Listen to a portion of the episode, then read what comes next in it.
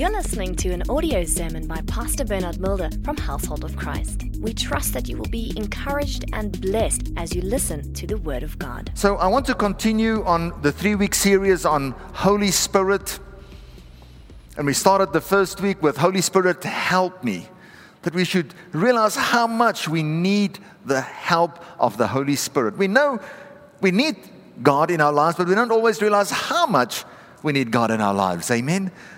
Then we looked at Holy Spirit, empower me, just to realize that God has empowered us for Christian service. Whatever you are doing, do it in the power of the Holy Spirit. And today, we're going to look at Holy Spirit, take more of me.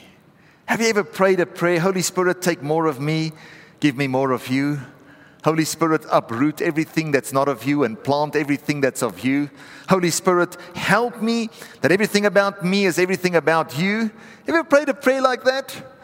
Maybe you've prayed, Holy Spirit, let your fire burn through me and consume everything that's not of you. I remember as a young Christian, I prayed that in humility and said, Let your fire burn through me and consume everything that's not of you, Lord. I remember by the end of that week, I was rebuking the devil. And God said to me, No, you don't have to rebuke the devil. I'm just removing some stuff there that I'm not happy with. Amen. Ever experienced that? You need a revelation from God to understand the importance of having more of God in your life than of yourself. John in John 3, verse 30, he said, He must increase, but I must decrease. He must increase, but I must decrease. Of what value is the Holy Spirit in your life? Who is increasing in your life? Are you allowing God to increase in your life? Or are you increasing in your life? Is it God's will or is it your will? Is it God's way or is it your way? We have to ask ourselves those questions. And the Holy Spirit must help us and bring that revelation to us to understand how much we need Him. Oftentimes, even as Christians, we, we make this huge error. We want to instruct God what He should do, how He should do it, when He should do it, and how quickly and fast He should do it. Am I talking to the right people here this morning? The prophet Isaiah said this about God is that my thoughts are not your thoughts, and my ways are not your ways. As the heavens are higher than the earth, so my ways are higher than your ways, and my thoughts higher than your thoughts. Sometimes when we look at a situation from a natural point of view, it's very easy to make a mistake. Apostle Paul, that wrote two thirds of the New Testament, before he became Apostle Paul, he was known as Saul, a man that persecuted and killed Christians. But when he had an encounter with God, his life changed. When God took more of him and gave Saul more of himself, Saul the persecutor became Paul the apostle who wrote two thirds of the New Testament. I want you to turn in your Bibles with me to the book of Acts, chapter 9.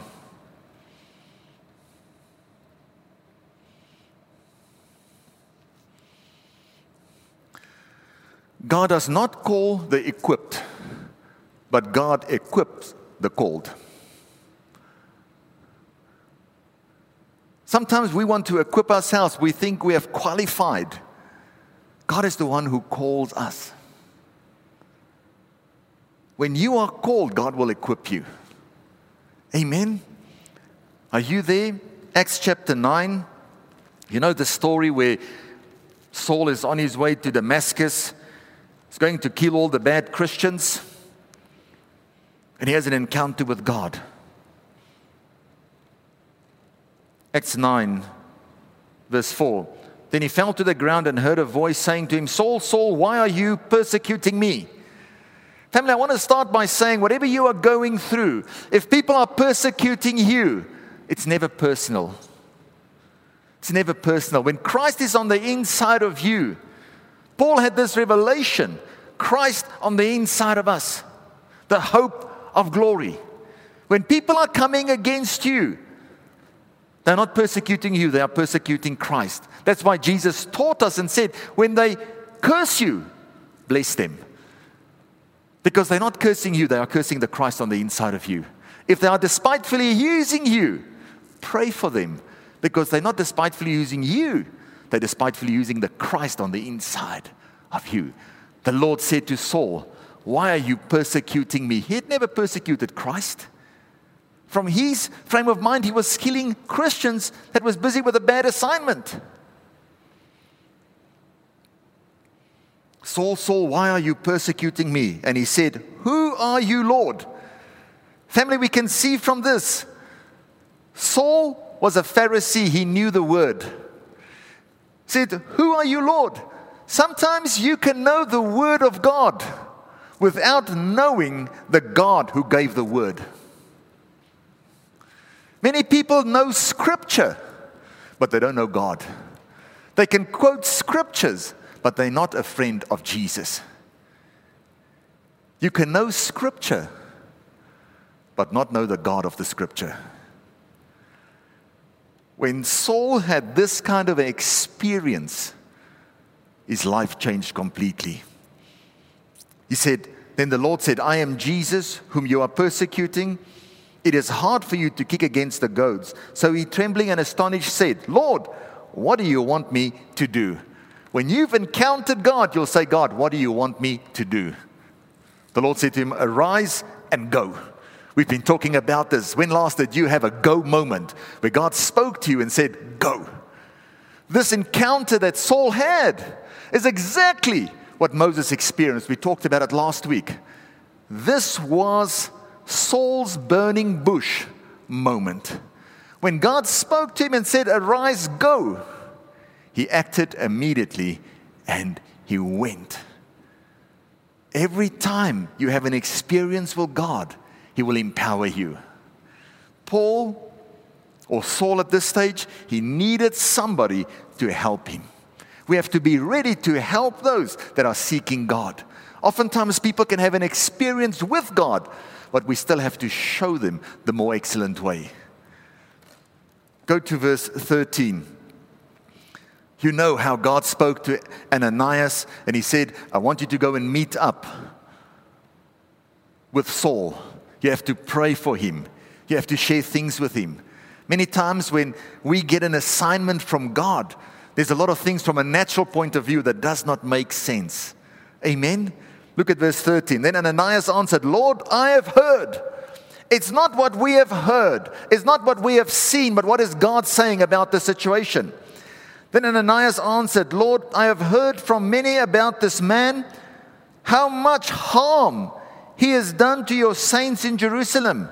Lord, this is dangerous. This doesn't make sense. And here he has authority from the chief priest to bind all who call on your name. But the Lord said to him, Go. Every time you have an encounter with God, there'll be a go to take action because faith without works is dead. Go, for he is a chosen vessel of mine to bear my name before Gentiles, kings, and the children of Israel. Family, it's very important in this time not to look at a person from a natural point of view and say, I've heard this about this person. More important, what is heaven saying about the person? What is heaven saying about your situation?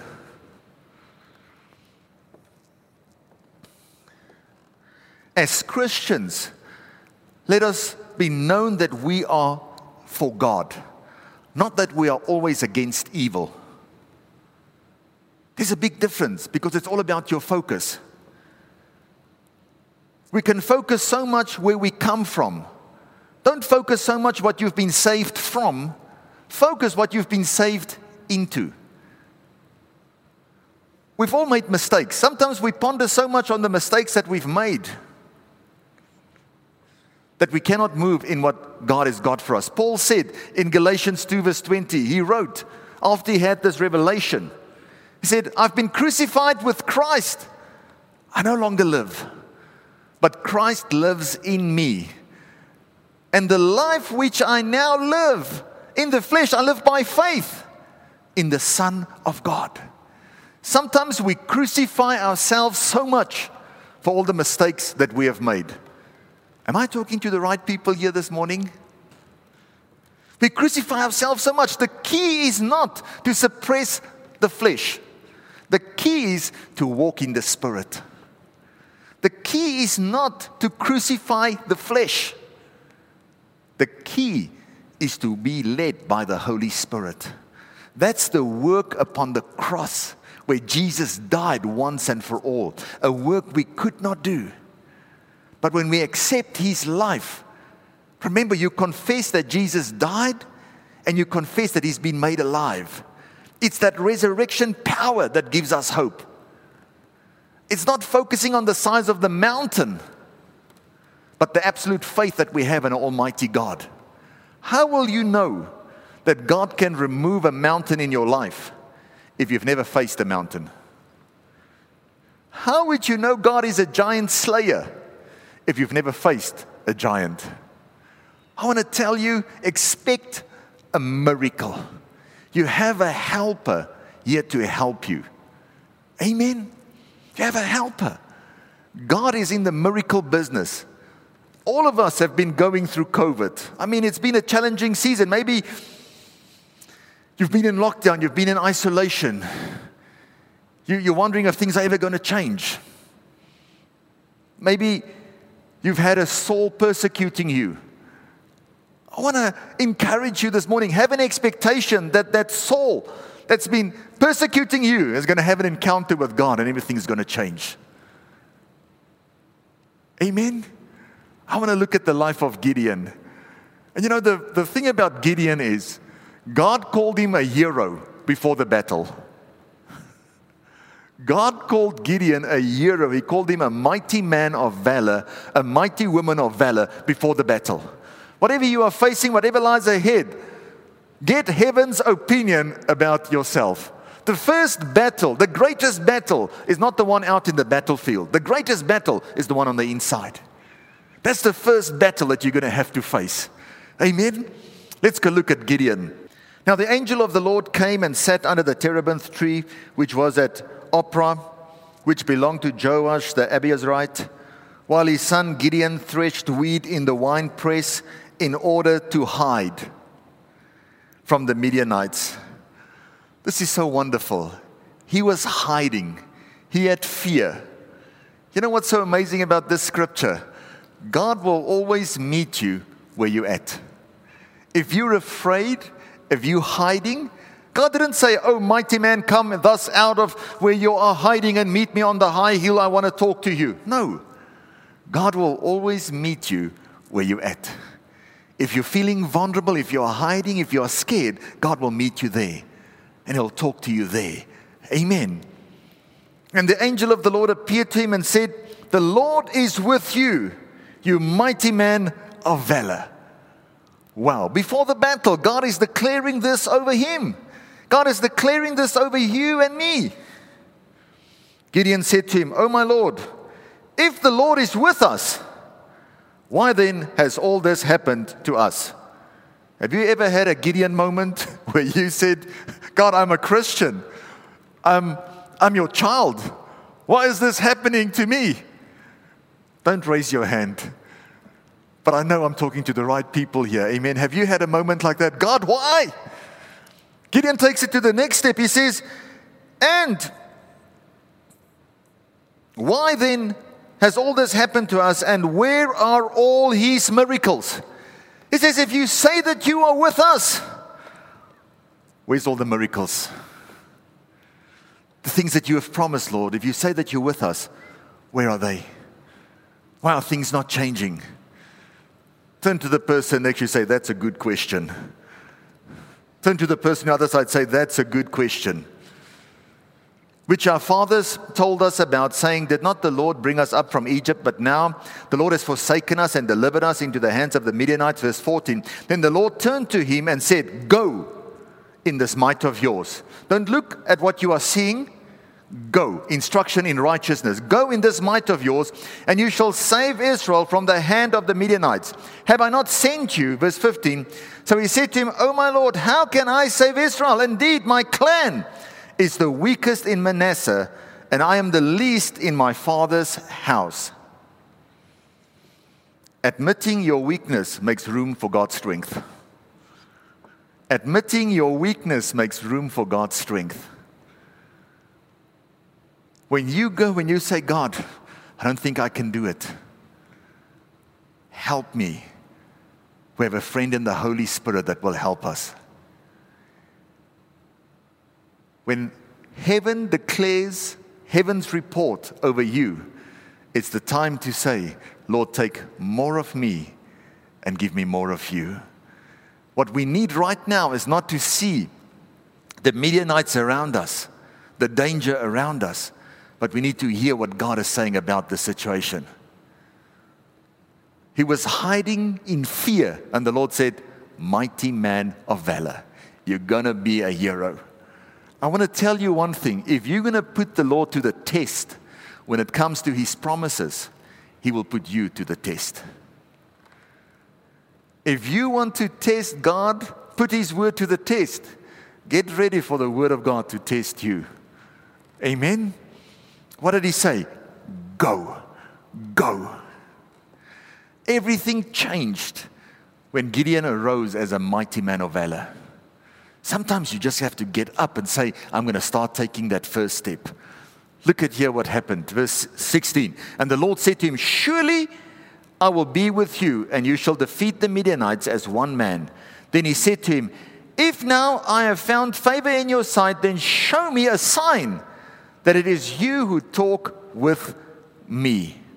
It's not about our ability, but it's about His mercy. More of Him, less of us. I like Gideon.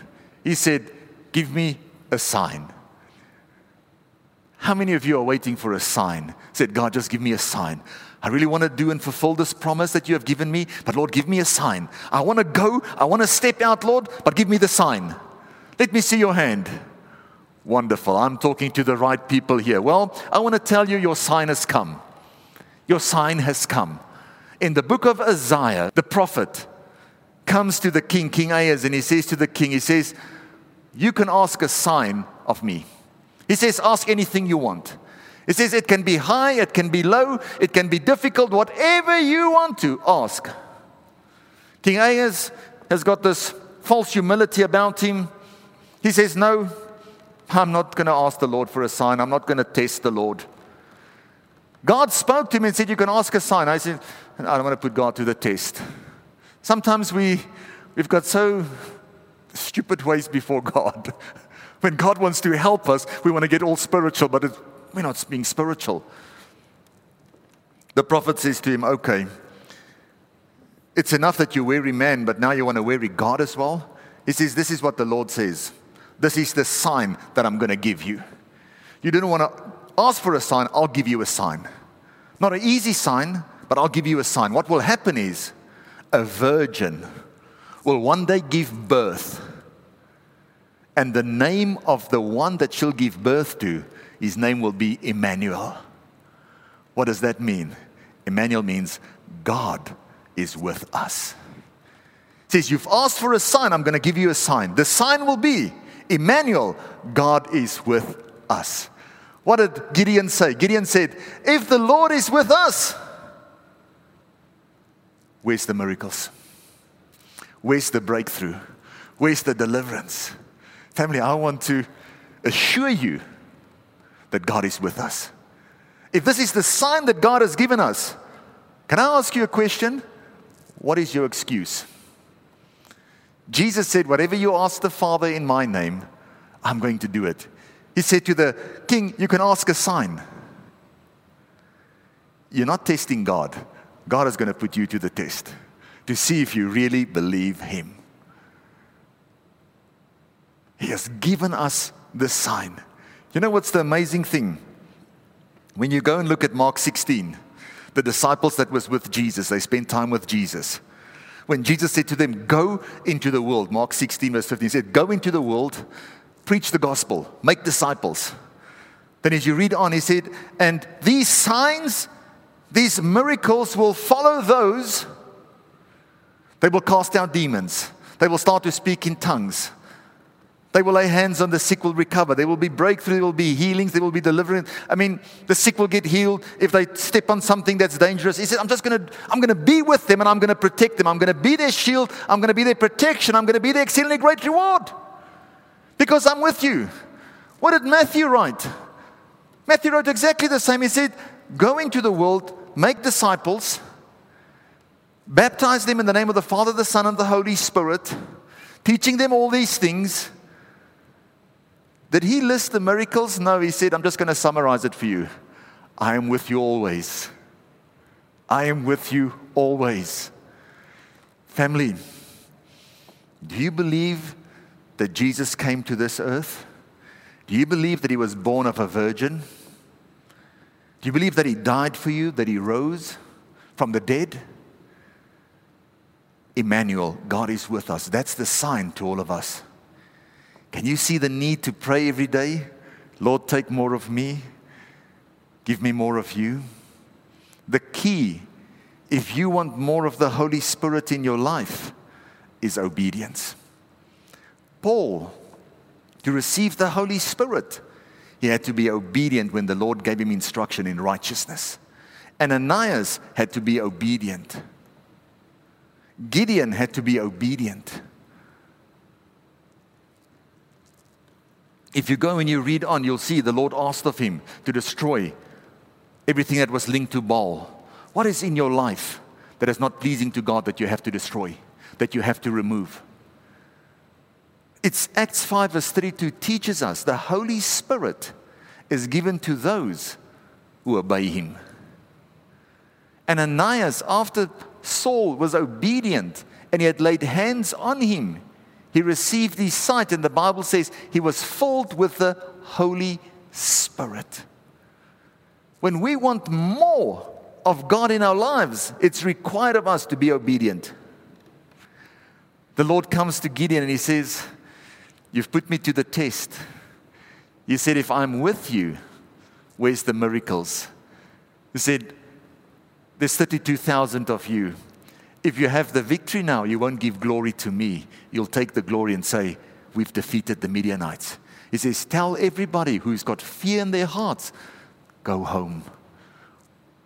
The Bible says 22,000 people went home. The Lord said, There's 10,000 here, there's still too many. You've put me to the test. You've asked if I'm with you. Where's the miracle? Let them kneel and drink water. And you know the story how 300 men were left. He says, now there's enough where you cannot say you've done it in your own strength. It's not by your might, it's not by your power, but it will be my, by my spirit that I'll give you this victory. Go in the power and the might, Gideon, you mighty man of valor, go. And he didn't go in his own strength, but he had to rely on the help of the Holy Spirit. I assure you, that was a place where you prayed, Take more of me, Lord. Give me more of you what we are looking for right now. Those 300 men, without fear, putting their trust in God, saying, God, you have to fight for us, otherwise, we'll never have the victory. We're looking for those to draw together and to say, we'll take the responsibility in this nation, in this community, in this province. To say, Lord, here we are. Use us as instruments of righteousness. Let our prayer be give us 300 families 300 men, no fear in their heart, saying, God is with us. Let's go out, have a go moment, and say, I can pray for you. I will help you. I'm here to lead you and show you a more excellent way. Family, let me tell you something. This is all about the heart. Gideon had given God the rightful place in his heart. And Ananias could hear the report of everything around him that this Saul is busy killing people, harming the kingdom of God. But because he had given God the rightful place in his heart, he could obey the instruction in righteousness and go on that dangerous assignment and pray for Saul. And Saul, the persecutor, became Apostle Paul, who did many signs, wonders, and miracles and wrote two thirds of the New Testament. you have received the sign Emmanuel, God is with you. When you know God is with you, step out with this confidence and expect that miracle. When it looks impossible around you, don't be led by what you hear, but get heaven's report. It's that obedience that you have towards the Word of God. The Holy Spirit are given to those who obey Him. Let us allow the Holy Spirit to lead us, to guide us, to take us from glory to glory, from strength to strength. Are you ready to pray that prayer and say, Lord, take more of me, give me more of you? Like a John that said, He must increase so that I can decrease. If we want to take this nation, people need more of God, not more of us. His will be done not our will. Let everything about me become everything about Him. Selah. Thank you for listening to this audio sermon. For more information, please go to our website www.hoc.org.za. Household of Christ, loving God, loving people.